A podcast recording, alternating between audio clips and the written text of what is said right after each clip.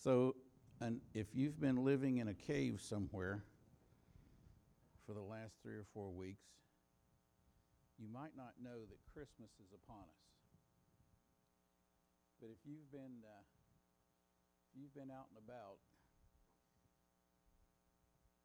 certainly if you've been anywhere in a around the television set or around a shopping center or around Karen's house, know, you know Christmas is upon us. So this morning we'll uh, we'll respond to God's word with these questions. Um, what promise of what promise of God does Christmas mean to you? Now, each of these questions are posed in such a way to ask you to reflect for yourself. What does this do for you? But in responding, certainly we want to talk about how this is your answer. But keep in mind that the idea here is, is responding in a way that is, is a blessing, is beneficial, helpful to, to everyone in the room. And likewise, of course, is, is a glory to the Lord and faithful to His Word.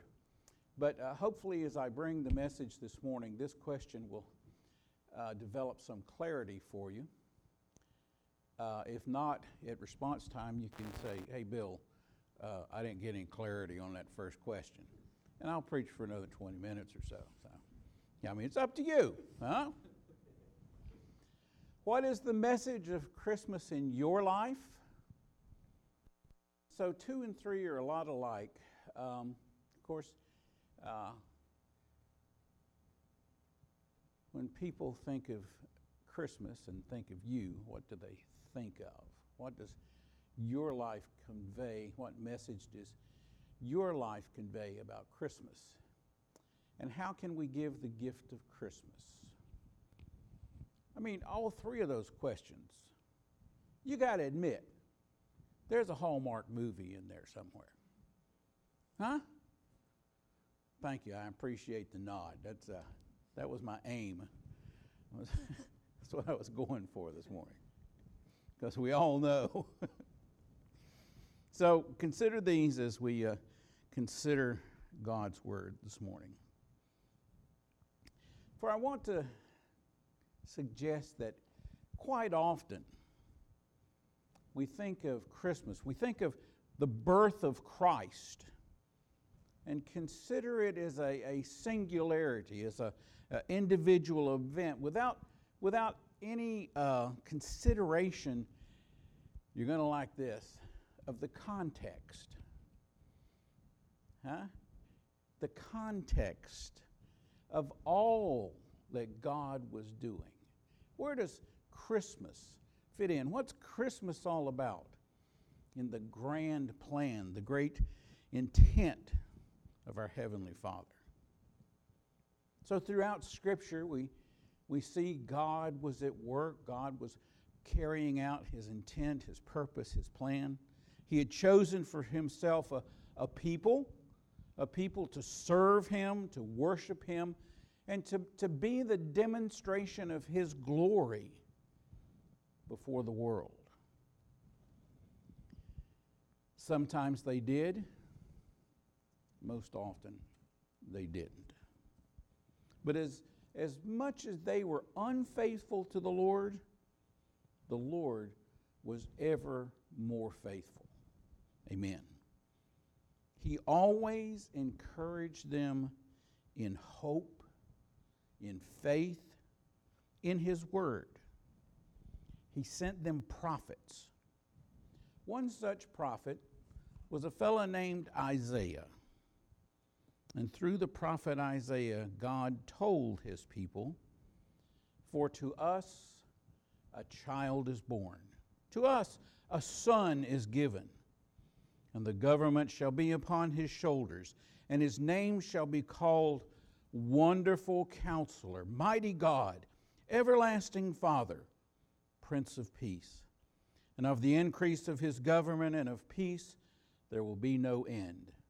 On the throne of David and over his kingdom, to establish it and to uphold it with justice and with righteousness from this time forth and forevermore, the zeal of the Lord of hosts will do this. I don't know if it had uh, any real impact, but I've, I've been listening to Handel's Messiah now for, for a couple of weeks. And uh, it, will, uh, it will make these words just resonate in your mind. Um, it's one of, like one of those things you can't get them out. So through, through his prophet Isaiah, God speaks to, to his people words of, of hope, God's words of hope. Hope for the gracious blessings of God upon his people. Now, it was at times very bleak circumstances for them. At other times, they were on the hilltop. And while all of these occasions, all of these circumstances were under the sovereign will of God, and that at times God blesses his people with reprieve from the sufferings of this world, the eternal purpose of God is fulfilled in the gift of his Son. The miracle of Christmas. Not the myths of man, but a miracle of God. And it was the zeal of the Lord of hosts that will do this. The zeal. This was, this was something God really wanted to do powerfully motivated. It was his heart's desire. Self driven, driven by his own character, driven by his love. God steps in to the world. The intervention of God, the Creator, into creation. And as God had said through Isaiah, the child was born. You're familiar with these words from Matthew chapter 1. Now, the birth of Jesus Christ took place in this way. When his mother Mary had been betrothed to Joseph, before they came together, she was found to be with child from the Holy Spirit. And her husband Joseph, being a just man and unwilling to put her to shame, resolved to divorce her quietly. But as he considered these, these things, behold, an angel of the Lord appeared to him in a dream, saying, Joseph, son of David, do not fear to take Mary as your wife, for that which is conceived in her is from the Holy Spirit. She will bear a son, and you shall call his name Jesus, for he will save his people from their sins. All this took place to fulfill what the Lord has spoken by the prophet Behold, the virgin shall, conceive and bear a son, and they shall call his name Emmanuel, which means God with us. The Word of God. The Word of God, which had come through his prophets, began to be fulfilled. For to us a child is born, to us a son is given. God the Holy Spirit had created in the Virgin Mary what only God could do.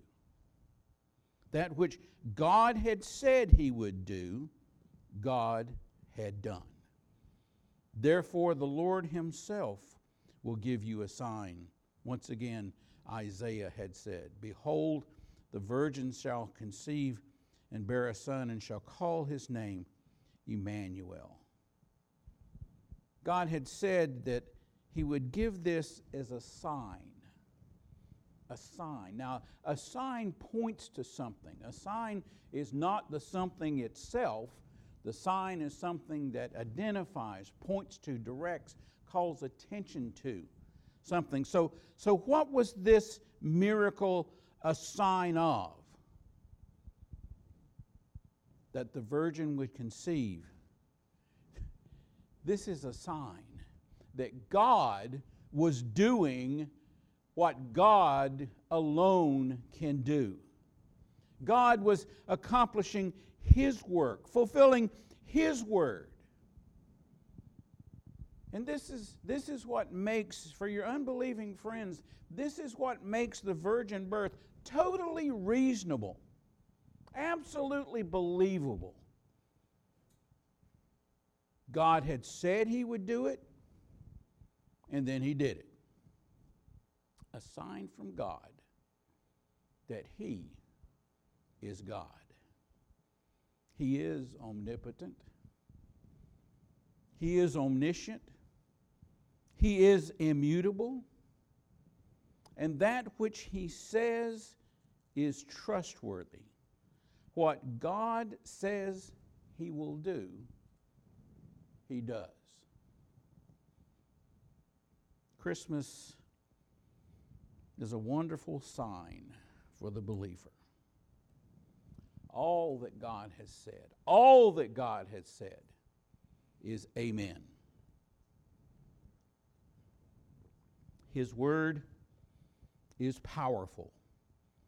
He can do what he has said he will do. Christmas is a wonderful sign for the believer. His word is perceptive. There is nothing hidden from him. Everything has been considered by His Word. A wonderful sign for believers. His Word is penetrating, it reaches into every corner of creation. There is nothing beyond His Word. Christmas, a wonderful sign for believers. His Word is proper it is truth without any possibility of error. His word is perpetual. It does not change. It will endure for all of eternity. As we believe, as we accept, as we trust in God's word, we, we, uh, we accept these wonderful signs from God that His Word is, is all of this. Our faith, our faith may be no greater than a, than a mustard seed. And yet, the power of God's Word, the penetration of God's Word, the prosperity, the perception of God's Word is all sufficient for the one who believes. You can believe God's word if you want to. There's nothing preventing you from accepting, believing, trusting God's promises. Nothing but your own hard heartedness.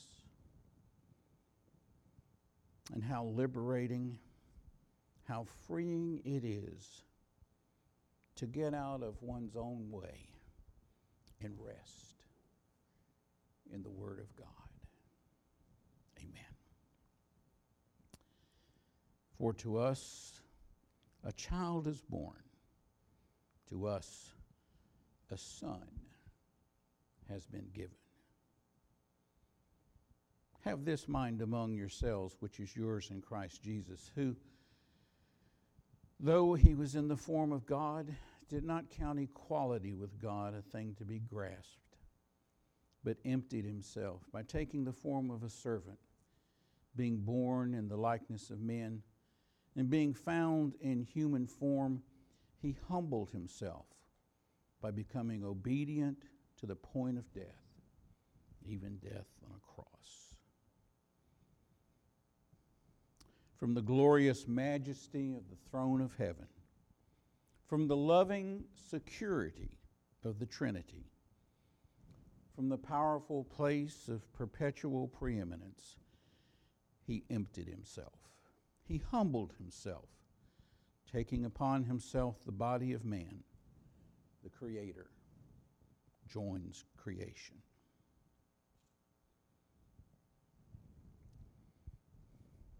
The Christmas nativity scenes.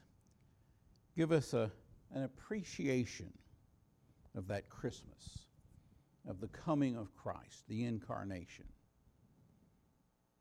The glorious angels guarding the baby, the countenance of a loving mother smiling down at her newborn son, the stature of the supposed father standing erect within the creche, shepherds in a posture of adulation, wise men with gifts proffered, and animals. All, all the animals. Donkeys and sheep, lambs, sometimes a camel or two, and a bright star shining over the whole thing.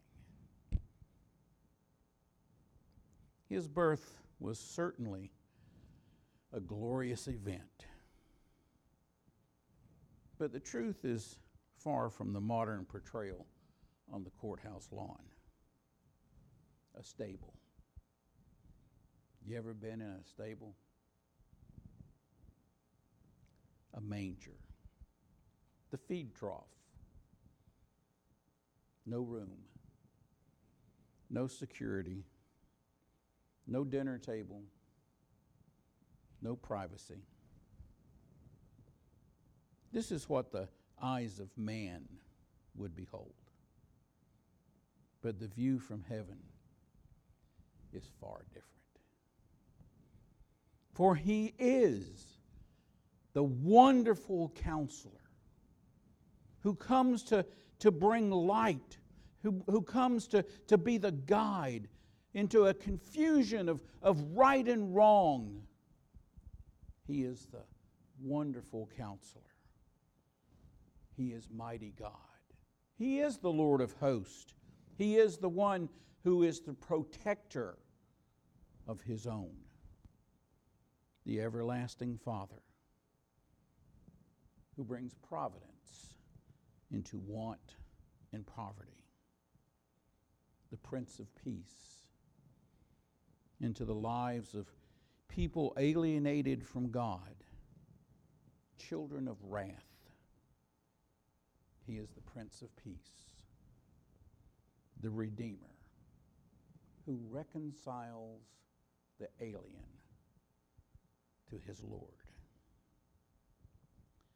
On the throne of David and over his kingdom, he is the King of kings and Lord of lords. He is the sovereign, reigning in righteousness and love. He comes to establish it, to set it on a, a firm foundation. He is the cornerstone, unfailing and ever true, to uphold it.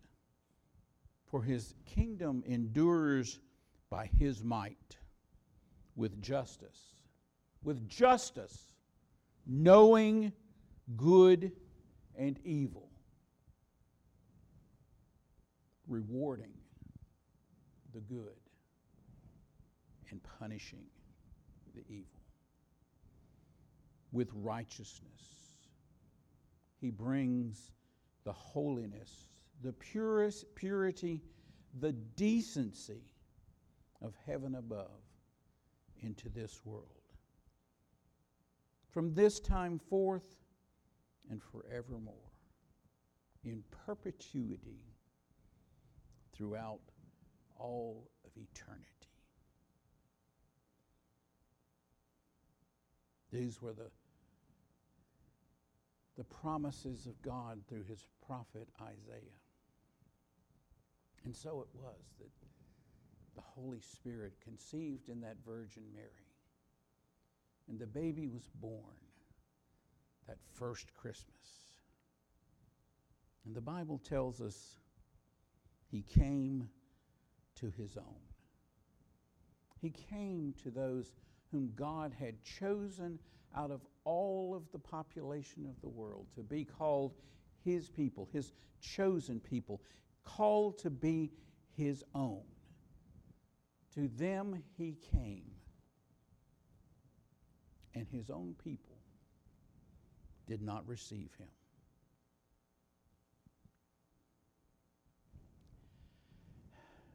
Those are such, those, are such difficult words, such, such angst.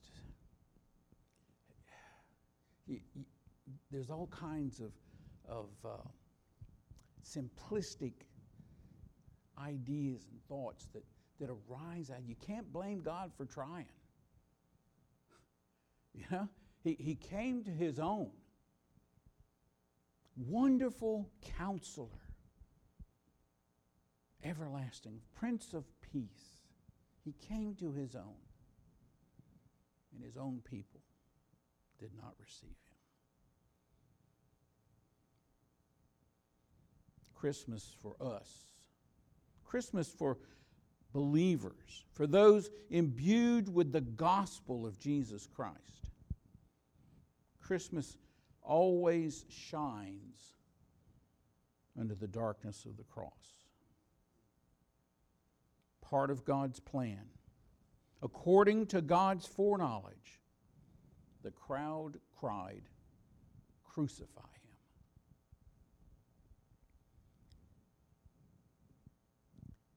And on that cross, there he bled and died. Laid in a borrowed tomb. And on the third day, he arose. He was delivered up for our trespasses and raised for our justification.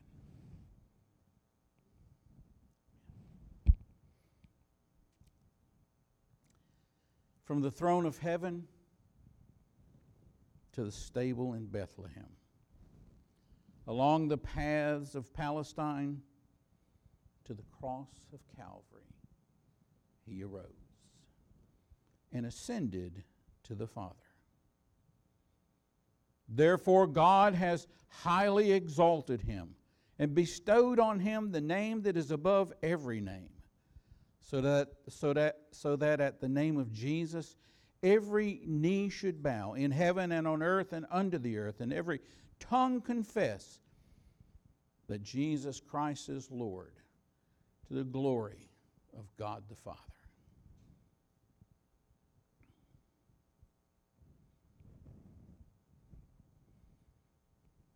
we have yet to see the sum total of God's intent in Christmas. Personally, I enjoy Christmas. I like Christmas. I like all the decorations. Don't tell Karen, please.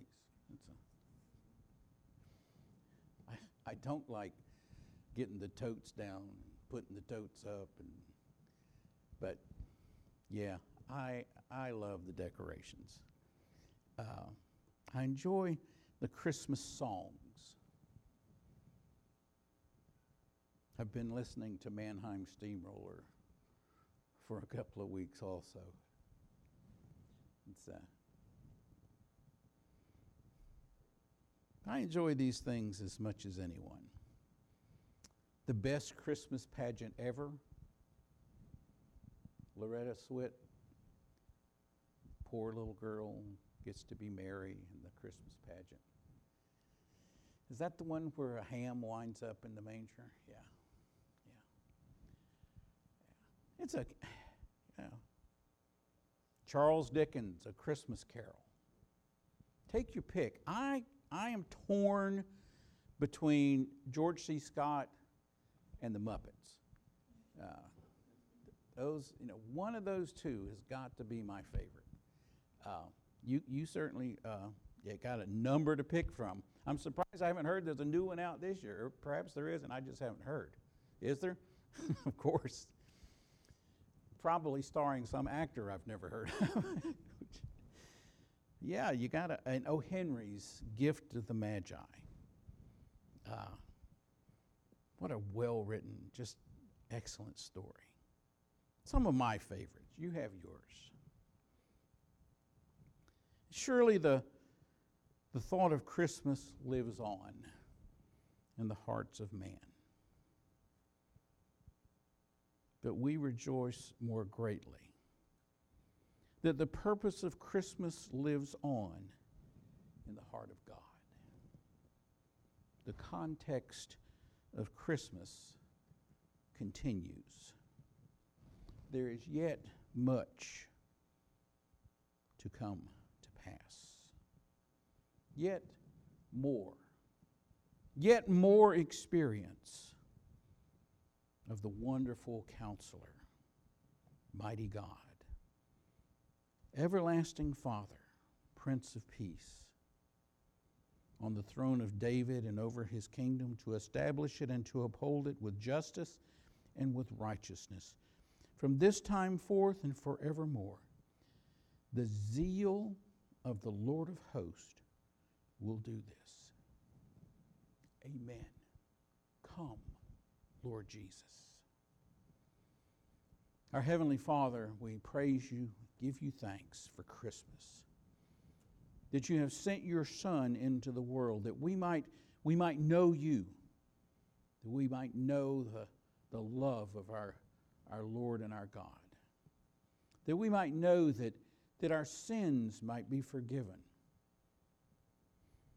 and that we might receive the gift of life eternal by His righteousness. Thank you for your grace. Thank you for your love. Thank you for Christmas. In Jesus' name, amen.